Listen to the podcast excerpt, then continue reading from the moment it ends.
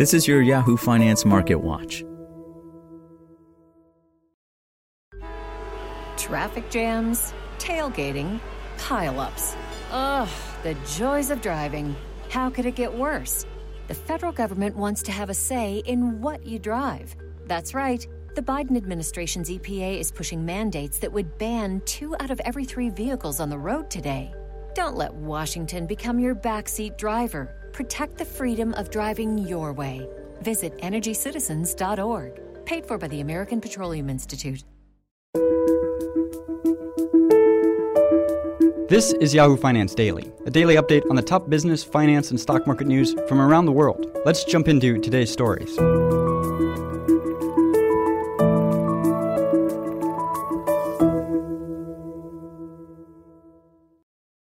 U.S. stocks edged lower for a third straight session Wednesday as investors mulled hotter than expected inflation data for June. The S&P 500 slipped 0.5% and the Dow Jones Industrial Average shed 210 points, or roughly 0.7%.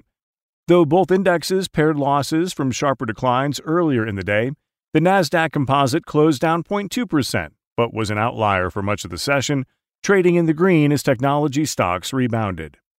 Treasury yields were in focus on Wednesday, with the most dramatic moves happening at the front end of the yield curve. The 10 year rose as high as 3.04%, following the CPI print before retreating, with two year yields rising as much as 3.17%, prompting a further inversion. The yield curve inverts when yields on shorter dated treasuries rise above those of longer dated ones, and have typically preceded recessions on Wall Street. Meanwhile, in currency markets, the euro fell below parity or a 1 to 1 value. With the dollar early Wednesday, the first time the currency's value has slipped below this mark since 2002. In June, headline inflation rose 9.1%, the most since November 1981 and well above estimates for an 8.8% increase in prices.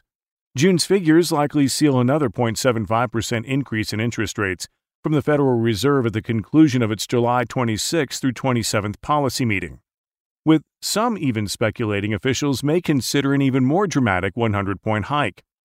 Overall, this report confirms that the Fed will need to hike by 75 basis points again at the end July meeting.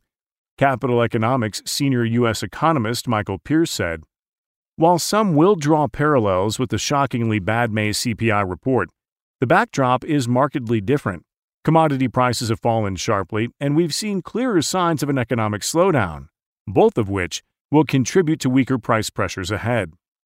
In addition to the latest inflation print, a lineup of quarterly results are also in the queue for investors as major companies kickstart the new earnings season. Delta Airlines reported earnings that missed expectations on Wednesday morning, as higher costs bit the airline currently battling with excess demand and constrained capacity. Shares of Delta fell 4.7%. PepsiCo was an early reporter on Tuesday the beverage maker beat Wall Street estimates but warned of inflationary pressures on the business. Balance of the year inflation is higher than it is for the first half of the year, Pepsi CFO Hugh Johnston told analysts in a call. I think we've mentioned in the past, we're in the teens in terms of commodity inflation. That will continue, but a little bit higher in the back half. Rising prices associated with inflation and higher interest rates will be in focus among investors as other big names among corporate America release results. JP Morgan Chase, Wells Fargo, and Citigroup are among the big banks to follow suit Thursday and Friday. For more live coverage of business, finance, and stock market news, please visit yahoofinance.com.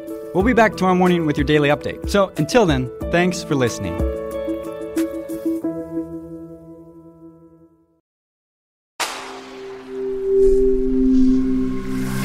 SpokenLayer. Traffic jams, tailgating, pileups. Ugh, the joys of driving. How could it get worse? The federal government wants to have a say in what you drive.